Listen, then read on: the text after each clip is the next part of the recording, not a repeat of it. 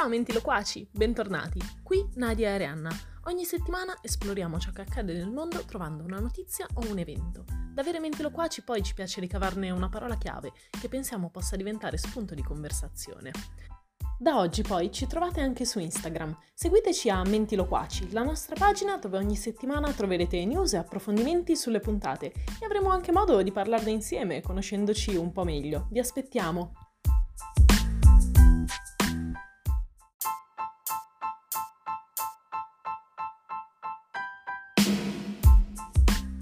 Oggi il nostro sarà un viaggio soprattutto storico. Abbiamo deciso infatti di andare a ripercorrere quella che è la storia del Festival di Sanremo, concluso proprio ieri sera con la vittoria dei Måneskin. Si tratta di un evento che è intrinsecamente legato a quella che è la storia e la cultura d'Italia. Da settantuno anni, infatti, il festival accompagna gli italiani tra scandali, controversie. Insomma, dalla fine della Seconda Guerra Mondiale il festival è stato capace di diventare il contesto ideale per riflettere quelli che sono i gusti e i costumi degli italiani, ma anche delle mode e dei trend in corso nel paese. Non esiste infatti un'edizione del festival identica alla precedente. Ogni anno è stato capace di rinnovarsi, di reinventarsi e rendersi diverso tra alti e bassi. In sette decenni di storia è diventato lo specchio della nostra società. Ma com'è iniziato? E quanto davvero la storia del festival è legata alla storia d'Italia? Partiamo dal contesto. Il nostro paese nel primo dopoguerra esce da vent'anni di dittatura fascista, ha quindi una profonda fame di cultura, perché di fatto sono quasi due decenni in cui questa è stata censurata o distorta. Si vuole insomma un po' recuperare quello che è il tempo perduto, ma allo stesso tempo si ha un grande bisogno di leggerezza e quindi le proposte culturali devono comunque essere leggere e quella che è un po' la cultura pop, potremmo definirla, inizia a diffondersi. La prima edizione del festival è nel millenovecentocinquantuno, nasce molto in sordina ed è davvero diversa dall'evento che conosciamo oggi. Si tiene anche in una location che non è il teatro Ariston che tutti conosciamo, dove arriverà solamente nel millenovecentosettantasette. La prima casa del festival è invece il Casinò Municipale di Sanremo. Proprio qui, durante la prima edizione, tre soli artisti si alternano nell'interpretare venti canzoni in gara. Sono Nilla Pizzi, Achille Togliani e il duo Fasano. E sarà proprio Nilla Pizzi a vincere la competizione stracciando tutti con la canzone Grazie dei fiori. Ma la farà da padrona anche negli anni successivi, andando a portare al festival canzoni che diventeranno famosissime come Papaveri e Papere. Addirittura nel millenovecentocinquantadue si aggiudica tutto il podio, arrivando prima, seconda e terza con diverse canzoni, ma tutte interpretate da lei. C'è anche un'altra curiosità: le prime edizioni del festival non potevano chiaramente essere trasmesse in televisione. Sarà solo con l'edizione del millenovecentocinquantaquattro che il festival arriverà sul piccolo schermo. E si tratta di un passaggio fondamentale perché il Festival di Sanremo sarà sempre più legato alla televisione italiana e il rapporto tra le due molto caratteristico e unico nel suo genere. Come vi dicevo, infatti, il festival diventa espressione dell'evoluzione della storia della cultura italiana. Ogni decennio ha rappresentato quasi a specchio quello che succedeva nell'Italia di quel periodo. Eccoci quindi agli anni cinquanta, sono gli anni dell'evasione, del divertimento, dell'Italia che vuole lasciarsi la guerra alle spalle e guarda al futuro con ottimismo. Insomma, tutto è pronto per proiettarsi verso un'era di modernità e quindi nel millenovecentocinquantotto è l'anno di Domenico Modugno che trionfa con quella che è Nel blu dipinto di blu, la canzone, diventata poi famosa in tutto il mondo come Volare. È una canzone spensierata, anticipo di quello che sarà il boom economico italiano, che esporta l'idea della nuova Italia in tutto il mondo, e anche il segnale di un nuovo modo di fare canzone all'italiana, segnato anche dalle tendenze in arrivo dall'estero, quindi dal rock. Ecco ora che arrivano gli anni settanta e i ventiquattromila baci di un giovane Adriano Celentano. Anche qui Sanremo riflette il cambiamento della società, largo quindi ai giovani e ai ribelli. Infatti proprio durante gli anni sessanta si va a definire e a affermare quella che è la categoria dei giovani a livello sociale. Prima infatti mh, o si era bambini o si era degli adulti, dei giovani adulti, ma l'adolescente per come lo intendiamo oggi, per come è visto attualmente nella nostra società, si è affermato proprio in quel periodo e quindi benvenuti giubbotti di pelle, blue jeans e lunghi ciuffi. con la loro ribellione e le loro nuove regole. Abbiamo quindi i grandi miti della canzone italiana, una giovane Mina fa il suo debutto. E con lei anche un giovane molto simile a un certo Elvis, con un ciuffo e un nome americano, Little Tony. In parallelo poi si gettano le basi di quello che è il grande cantautorato italiano. Benvenuto Lucio Dalla e con lui Luigi Tenco. Qui però, oltre alle luci della ribalta, anche un po' di ombra si aggiunge alla storia di Sanremo. Luigi Tenco nell'edizione del sessantasette viene eliminato.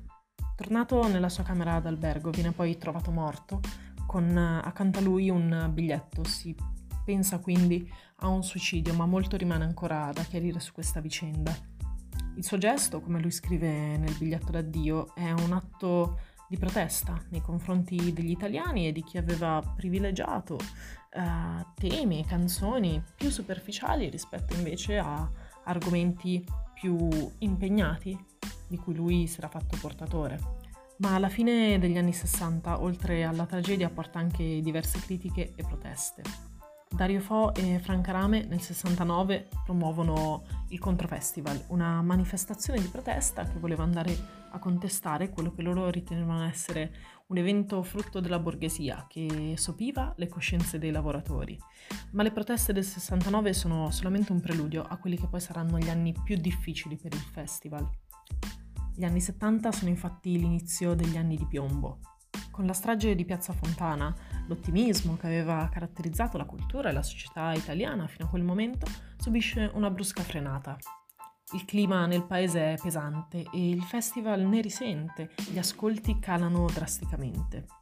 Per tutti gli anni settanta quindi l'evento non brilla particolarmente e inizia un periodo di profonda revisione, di trasformazione e anche l'inizio dell'apertura verso l'estero, probabilmente anche, probabilmente anche in risposta agli ascolti sempre più bassi, quasi a essere un tentativo di rilanciare l'evento.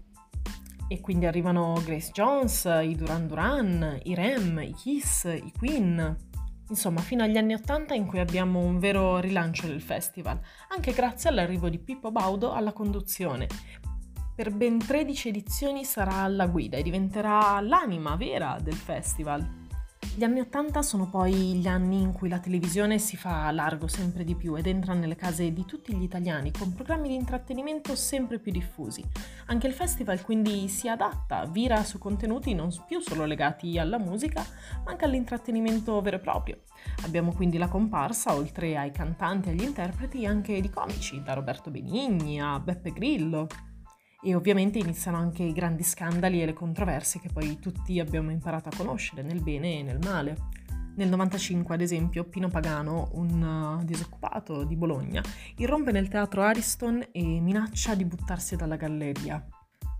Lo farà in diretta televisiva e sarà solo l'intervento di Pippo Baudo che permetterà alla vicenda di risolversi fortunatamente in maniera positiva.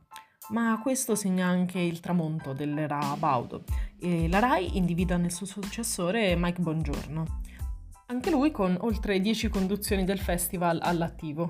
Il festival poi, come sempre, rispecchia quella che è la personalità dei conduttori e Mike Bongiorno puntava molto sull'intrattenimento, in linea con quelli che poi saranno anche i trend di quel periodo che porteranno agli anni duemila, quindi gli anni più rivoluzionari in cui il festival si vuole svecchiare. Ha un'aura di tradizione, di classico, di passatismo di cui si vuole liberare rendendosi più moderno, andando comunque a giocare con quella che è l'elemento dello scandalo e della controversia che a Sanremo non mancano mai e soprattutto negli ultimi anni l'hanno fatta da padrone.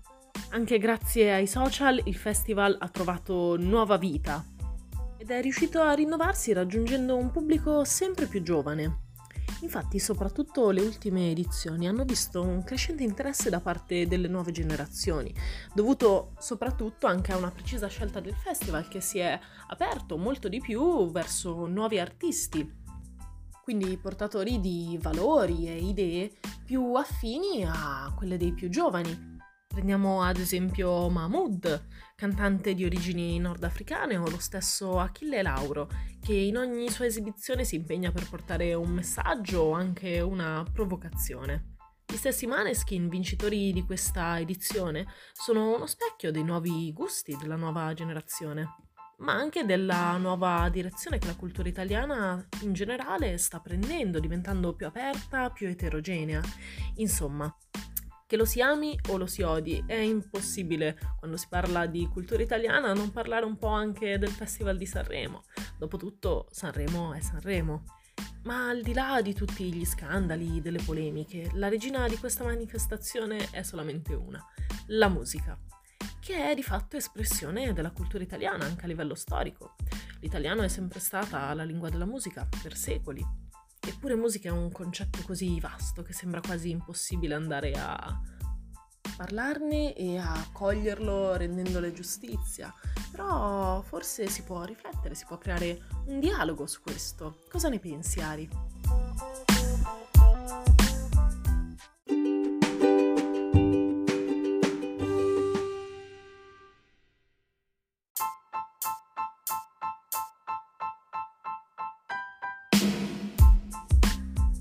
Per prima cosa, Nadi, direi che non avremmo potuto scegliere altra parola chiave questa settimana se non musica, per due ragioni.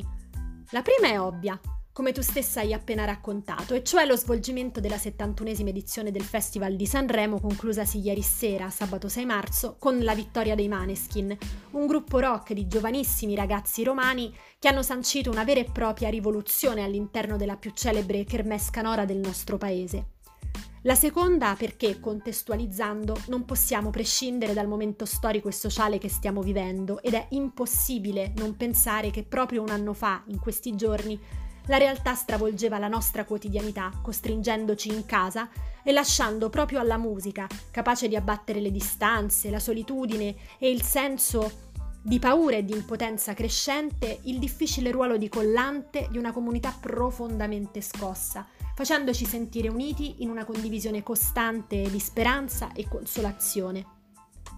Ecco perché non avremmo potuto scegliere altra parola se non questa, perché la musica è espressione dei tempi, del contesto in cui viviamo, del nostro io più profondo. La musica ci accompagna, ci sostiene. La musica è cultura e un evento come il Festival di Sanremo, nel nostro paese e in questo preciso contesto storico, è probabilmente la maggiore espressione di tutto questo. E allora, mentre mi diverto a canticchiare qualche brano che ho già in testa del festival appena concluso, ho provato a riflettere sul concetto di musica. Cos'è la musica? Cosa vuol dire musica? Sono state proposte diverse accezioni e varianti di significato del termine musica. La musica intesa come suono. Una delle più comuni definizioni di musica è proprio quella di arte del suono organizzato. La musica come esperienza soggettiva. Un'altra delle definizioni comuni di musica implica che la musica debba essere piacevole o melodica. Questo punto di vista tiene conto del fatto che alcuni tipi di suono organizzato non sono musica mentre altri lo sono. Esistono versioni più elaborate di questa definizione che tengono conto del fatto che ciò che è considerato musica varia da cultura a cultura e da epoca ad epoca. Questa definizione fu predominante nel diciottesimo secolo. Mozart, per esempio, usava dire che la musica non dimentica mai se stessa, essa non deve mai cessare di essere musica. E ancora tra le diverse accezioni e varianti di significato troviamo la musica come una categoria della percezione.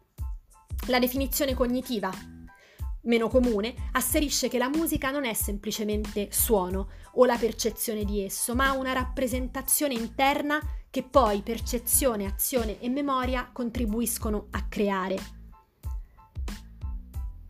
E ancora la musica come approfondimento storico e antropologico, e quindi il cammino e l'evoluzione del pensiero musicale va di pari passo con il cammino dell'uomo nella storia, e quindi l'etnomusicologia. Ma ancora la musica come costrutto sociale, tipica delle teorie postmoderne, asseriscono che, come l'arte, anche la musica è definita innanzitutto nel suo contesto sociale, in quello di riferimento. Da questo punto di vista la musica è tutto ciò che ognuno chiama musica, che sia fatta di silenzio, di suoni o di performance. E ancora la musica come cura del corpo e dello spirito, cioè la musicoterapia. O la musica come mito nella cultura occidentale. È Platone che diceva che un tempo esistevano uomini talmente dediti al canto da trascurare tutti i bisogni primari. La musica come una potenza che deriva dalla divinità e grazie alle capacità sovrannaturali è in grado di controllare la natura. Basti pensare ad Orfeo che con il suo canto ammaliante fu in grado di ammansire le belve ma anche di propiziarsi gli dei, o, Dan- o Anfione che utilizzò il suono della cetra per muovere le pietre e costruire così le mura di Tebe. Le accezioni e le varianti di significato del termine musica sono tantissime. Le origini della musica, come quelle del linguaggio, appartengono alla storia e al passato più lontano dell'umanità. A prescindere dal punto di partenza della discussione sulle origini, la ricostruzione dell'evoluzione della musica dipende dalla definizione che se ne dà e allo stesso tempo la possibilità di definirla è condizionata dalla conoscenza delle sue manifestazioni e dei suoi sviluppi. Direi che da qualsiasi punto di vista la si guardi, la musica offre sempre una prospettiva ulteriore. Non è mai solo fenomeno o attività, disciplina scientifica o divertimento, linguaggio simbolico o codice culturale, ma è molto di più. Non si presta ad una definizione univoca e assoluta, pur nella pluralità di definizioni che esistono, un po' come la vita. Ciò che noi chiamiamo musica si è trasformato e continua a trasformarsi con il mutamento delle civiltà, assumendo anche funzioni diverse nelle diverse società e presso i singoli individui che le compongono queste società. Lo stesso significato del termine musica non è univoco ed è molto dibattuto tra gli studiosi proprio per via delle diverse accezioni utilizzate nei vari periodi storici. Etimologicamente il termine musica deriva dall'aggettivo greco musikos, relativo alle muse, figure della mitologia greca e romana, ed è riferito in modo sottinteso anche alla tecnica, termine anch'esso derivante dal greco tecne. In origine, quindi, il termine non indicava un'arte particolare, ma tutte le arti delle muse e si riferiva a qualcosa di perfetto. Quello che però ci interessa è l'idea che la musica sia un linguaggio universale e quest'idea ha radici profonde. L'individuazione dei tratti specifici di ogni tradizione e la distinzione tra questi e quelli che poi sono comuni a tutte le musiche possono aiutare la comprensione della scena musicale attuale che sembra allargare i confini del concetto di musica evolvendosi verso una visione sempre più aperta ed universale del termine. Tra le varie accezioni e varianti di significato del termine musica troviamo proprio quella di musica come linguaggio. Analizzando l'evoluzione della musica nel corso della storia, si percepisce come la progressiva conquista di nuove sonorità e anche l'abbattimento di alcuni schemi seguano un filo evolutivo proprio, modificando progressivamente i gusti e le abitudini all'ascolto degli individui. Questo concetto è valido ancora di più oggi, dove in seguito all'evoluzione tecnologica che ha contribuito eh, e contraddistinto gli ultimi decenni, è profondamente cambiato il concetto di fare musica, così come sono cambiate anche le sonorità che suscitano emozioni. Il concetto di linguaggio prende forma proprio nella musica, per esempio, applicata, cioè in tutti quei contesti in cui la musica supporta oppure affianca un'altra forma di espressione artistica. Per esempio il caso della musica da film, no? Quindi mediante determinate sonorità il linguaggio musica diventa una forma capace di eh, comunicare delle emozioni specifiche. Da un punto di vista storico, quindi, e antropologico, anche se in maniera diversa da popolo a popolo, la musica si manifesta come la forma di espressione culturale integrata normalmente con le varie attività sociali, quindi il lavoro, la danza, le feste, i riti, il culto, concorrendo a collegare strettamente la conoscenza e l'espressione, ma anche contribuendo fortemente alla coesione sociale ed etnica e alla trasmissione culturale. Ed ecco, è proprio questo che ci interessa, l'idea che la musica sia un linguaggio universale, l'idea che la musica concorra alla coesione sociale ed etnica e alla trasmissione culturale. Questo è stato questo Festival di Sanremo, strettamente interconnesso al contesto storico in cui stiamo vivendo.